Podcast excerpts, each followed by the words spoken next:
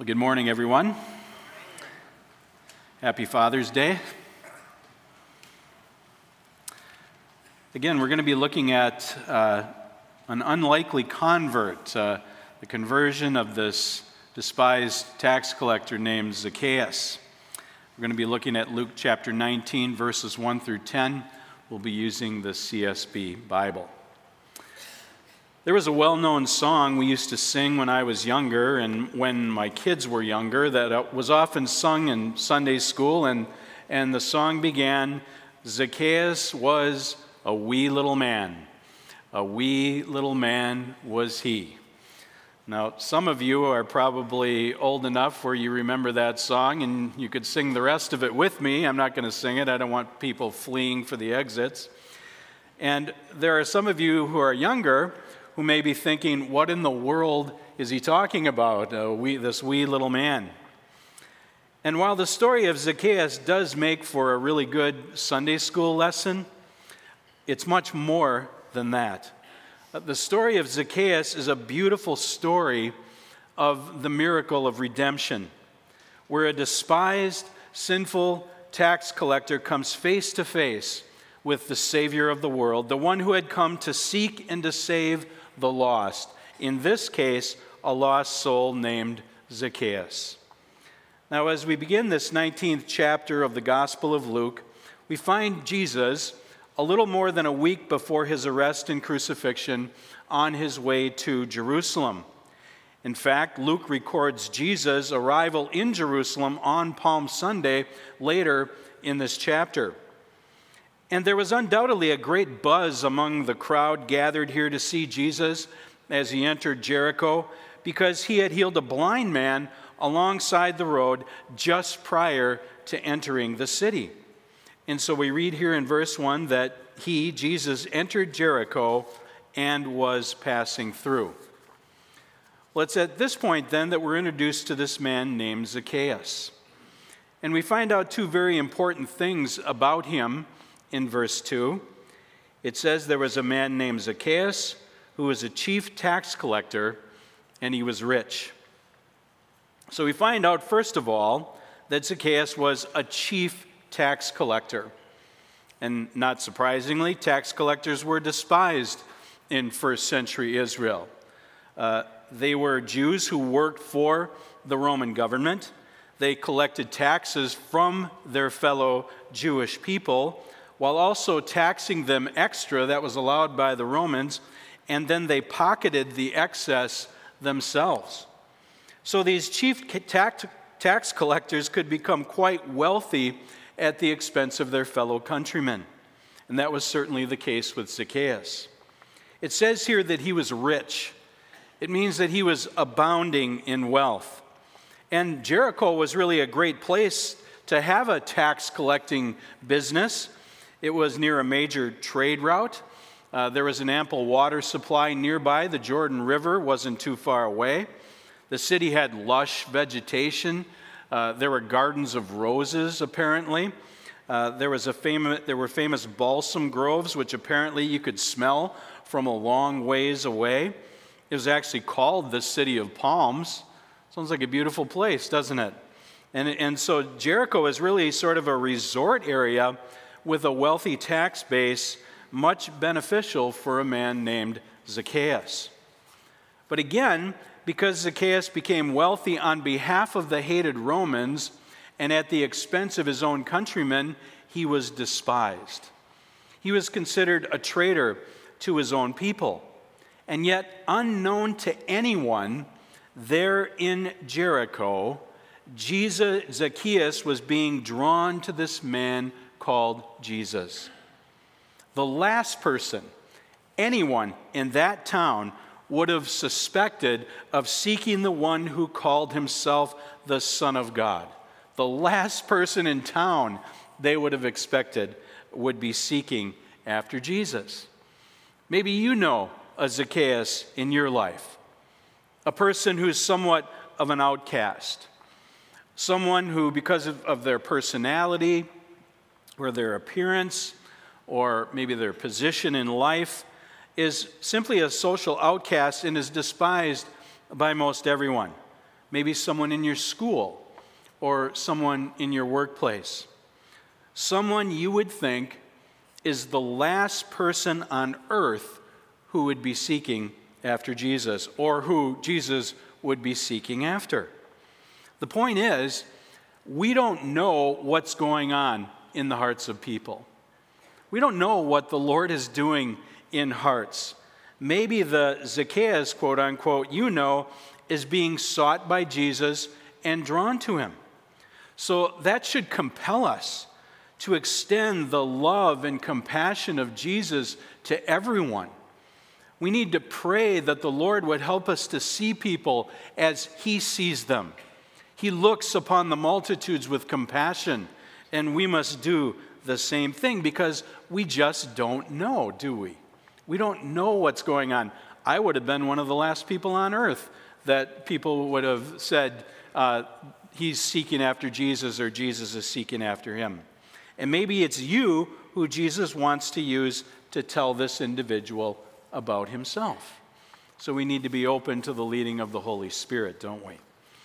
So, because this wealthy, despised tax collector was being drawn to Jesus, he had become a seeker of Jesus. We read further in verses 3 and 4. He was trying to see who Jesus was, but he was not able because of the crowd, since he was a short man. So, running ahead, he climbed up a sycamore tree to see Jesus since he was about to pass that way. Now, did Zacchaeus simply wake up that morning and all of a sudden decide, you know, hey, I think I'm going to go check out this Jesus this morning? Was it just a spur of the moment decision? Well, we've already talked about it, but Zacchaeus was seeking Jesus because he was already being drawn unto Jesus. How do we know that? How do we know that Zacchaeus was being drawn unto Jesus? Well, because of what Jesus himself says in the Gospel of John, chapter 6 and verse 44. John chapter 6 and verse 44, Jesus says, No one can come to me unless the Father who sent me draws him, and I will raise him up on the last day. No one can come to me, Jesus says, unless the Father who sent me draws him. Now, this word draws is a very strong word. It means to compel by irresistible force. In other words, the lost sinner is being acted upon by God through the power of the Holy Spirit, drawn to the love and the grace and the mercy of our Lord Jesus Christ. And so, as believers in Jesus, we were first convicted of our sins. If you're a believer this morning, you would have experienced in some way the conviction of sin, allowing you to see your need of Jesus Christ. You would have been then drawn by the grace of God to Jesus, seeing him as the only way for your lost and sinful condition. That was the case with me. I can attest to that. Back in the 80s, I went to college, uh, first in La Crosse, then in Stevens Point. I was a sinful man. I was a drunkard, and I lived the life of a drunkard in many terrible ways. But in, in the last uh, year or so of my college experience, I began to feel the conviction of sin. Now, I didn't know it was the Holy Spirit convicting me of sin. All I knew is that my sin wasn't fun anymore, and I was miserable.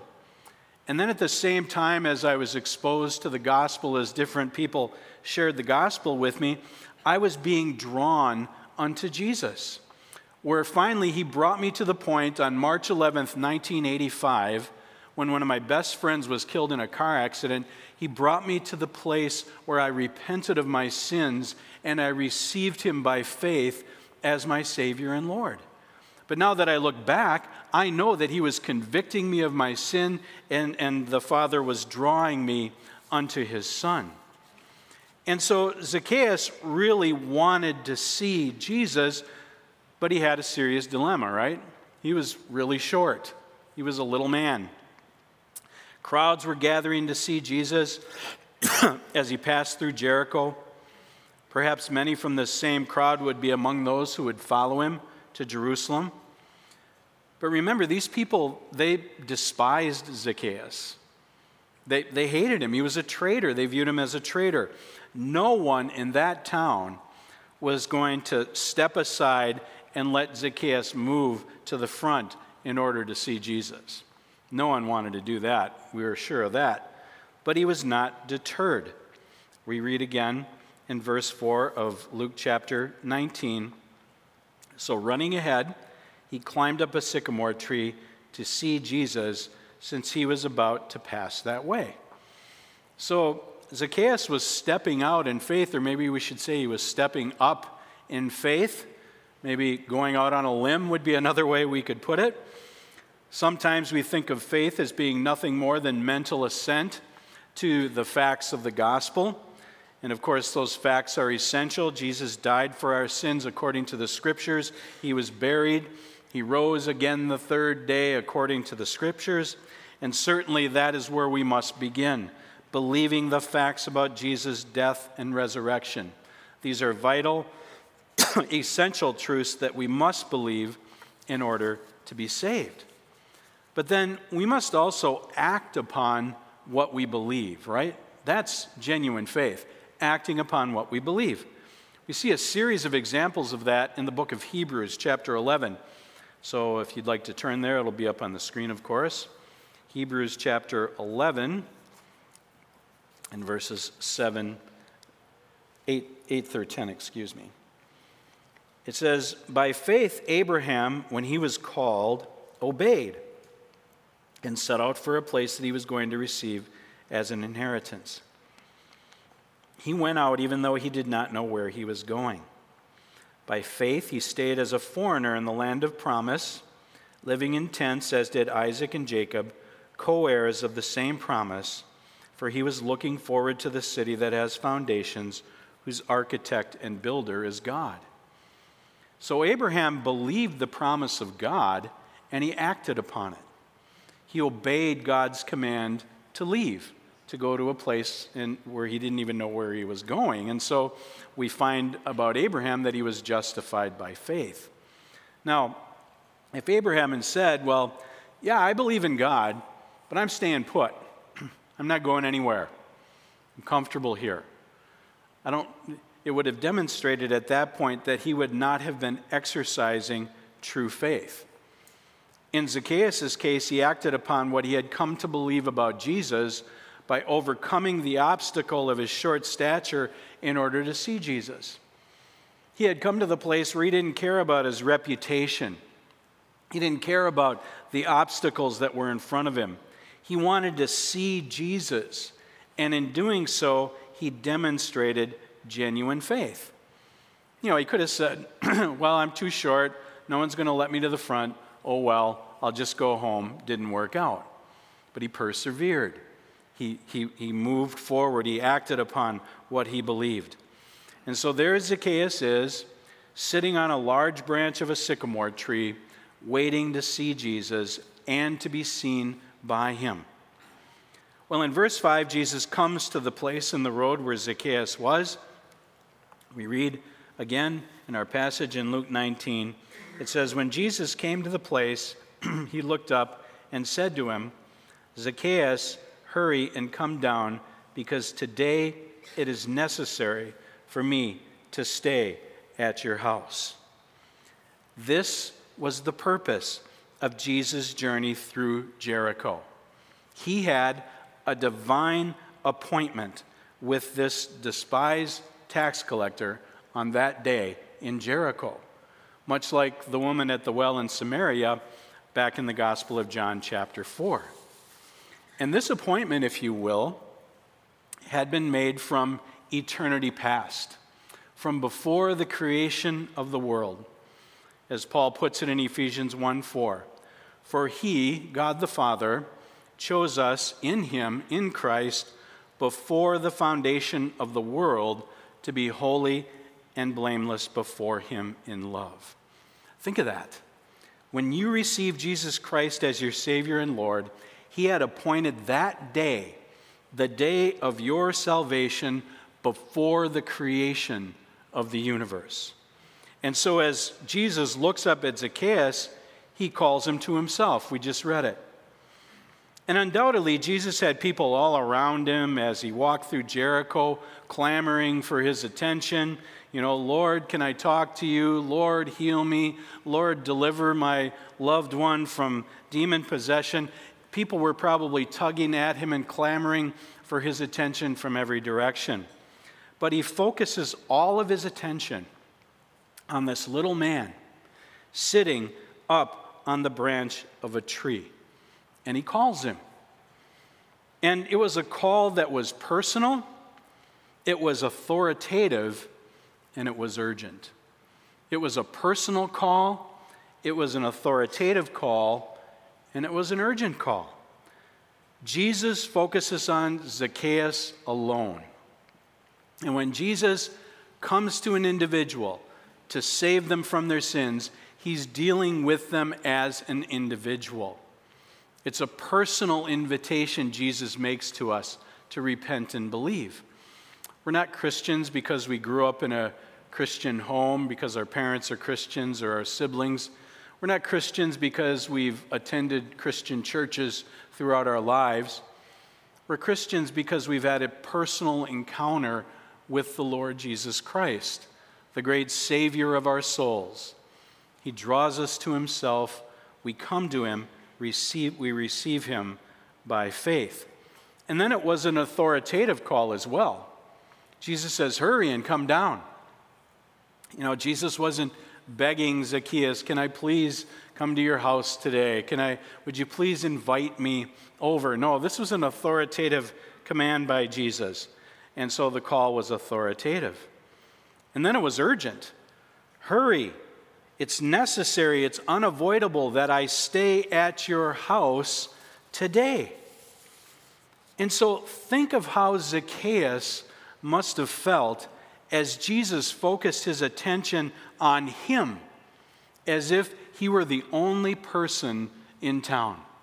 Think of how Zacchaeus must have felt. Jesus had called him.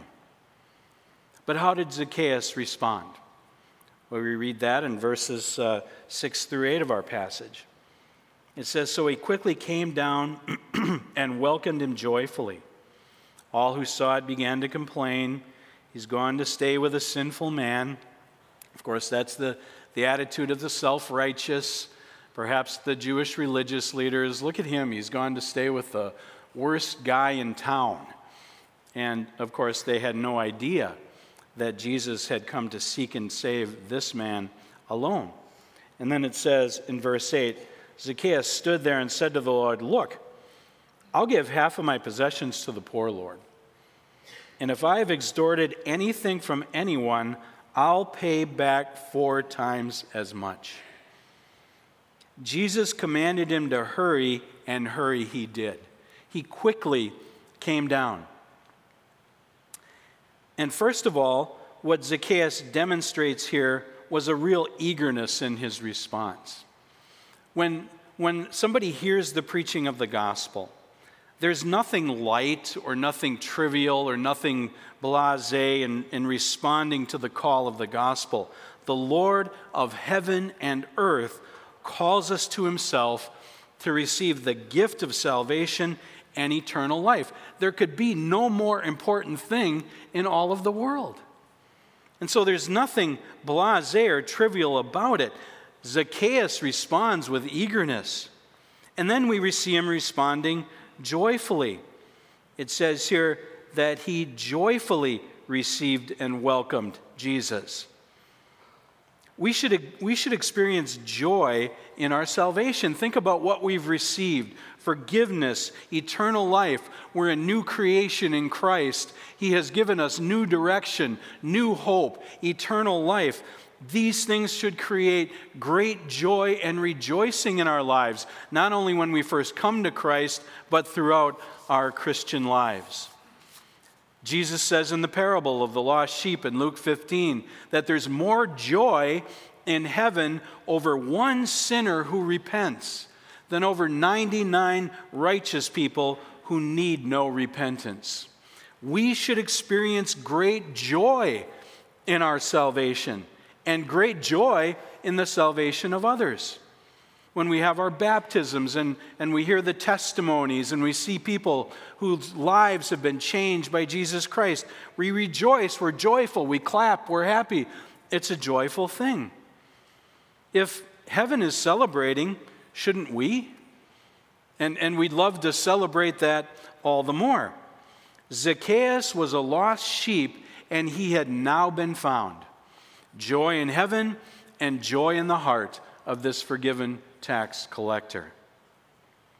And then in verse 8, we find Zacchaeus demonstrating that he was truly repentant.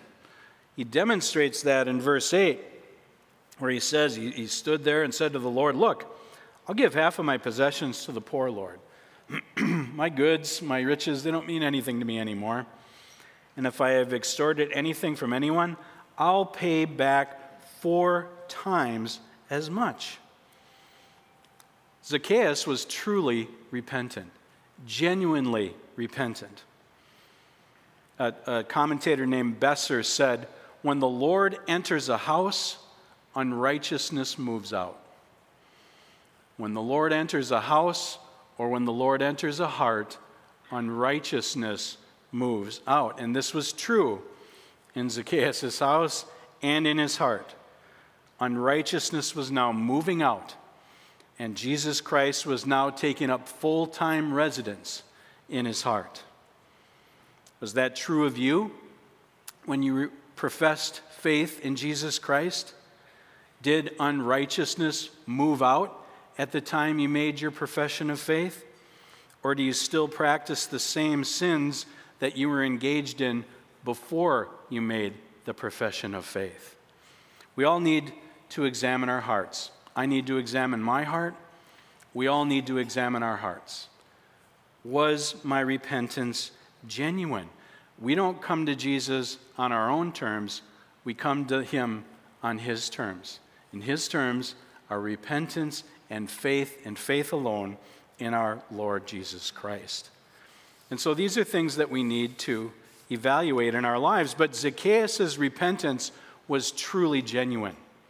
Again, he voluntarily offers half of his goods, offers to pay back four times the, the amount he had extorted from people as a chief tax collector, much more than the Jewish law required. And Zacchaeus' repentance fits so well with Paul's description of genuine repentance. Uh, turn with me or look with me at 2 Corinthians chapter 7. 2 Corinthians chapter 7 and verses 8 through 11. The context here is the Corinthian church had, had uh, allowed sin to continue in the church without confronting it and dealing with it. And so they had repented uh, upon Paul's first letter. So it says here, For even if I grieved you with my letter, I don't regret it. And if I regretted it, since I saw that the letter grieved you, yet only for a while, I now rejoice, not because you were grieved, but because your grief led to repentance. For you were grieved as God willed, so that you didn't experience any loss from us. For godly grief produces a repentance that leads to salvation without regret, but worldly grief produces death. And then look at the, listen to this description in verse 11 of repentance and see if this doesn't sound a lot like Zacchaeus. He says, For consider how much diligence this very thing, this grieving as God wills, has produced in you. What a desire to clear yourselves. That was Zacchaeus. What indignation over his sin. That was Zacchaeus. What fear. What deep longing. What zeal. What justice. In every way, you showed yourselves to be pure in this matter. We don't have time to dig into this verse, but this is a great model of what true repentance really looks like. And so for Zacchaeus, his repentance truly led to salvation without regret. Jesus declares it in verse 9. He says, Today salvation has come to this house. So we know that Zacchaeus had truly been born again because Jesus declares it here. Salvation has come to this house. Zacchaeus had come to know Jesus Christ as his Savior and Lord and more importantly, Jesus had come to know him in a saving way. In 2 Timothy 2:19, Paul writes, "The Lord knows those who are his." If you're in Christ this morning, the Lord knows you. He knows you in love. He knows you intimately. He knows all about us. The Lord knows those who are His, and let everyone who calls on the name of the Lord turn away from wickedness, which, as we've seen, Zacchaeus had done. And so we see here that once again, Jesus fulfills his ultimate purpose for coming into the world in this situation with Zacchaeus, because it says in verse 10 For the Son of Man has come to seek and to save the lost. As we mentioned, Jesus Christ, God the Son, Creator, Lord of heaven and earth, had come to Jericho. Think of that. The Lord of heaven and earth had come to Jericho to seek and to save a most unlikely convert, a lost sheep named Zacchaeus. And in a little more than a week's time, Jesus would go to the cross, where he would pay the penalty in full for the sins of Zacchaeus and for all who will ever believe in him. And our risen Savior, he's still seeking lost sheep today. He's still seeking lost sheep, even here in this group. I don't know what all of your spiritual condition is. Maybe you've been thinking, you know, maybe I need to be saved. Maybe I'm one of those lost sheep that you were talking about. Will Jesus save me as he saved Zacchaeus? The answer to that is a resounding, absolute yes. Today could be your divine appointment with Jesus when you come face to face with the Savior of the world. Today could be your day of salvation. So I urge you to respond as Zacchaeus responded to the call of the gospel, to repent of your sin and to receive Jesus Christ by faith eagerly and joyfully as your Savior and Lord, and then begin to follow Him as His obedient disciple. And we here at Crossview, we would love to help you with that. We would love to lead you to Jesus if you haven't come to know him as Savior and Lord. We would love to help you learn how to be a follower of Jesus. It is our greatest privilege our absolute greatest privilege to see lost sheep found and be saved. And we would love to see that happen today. Would you please join me in prayer?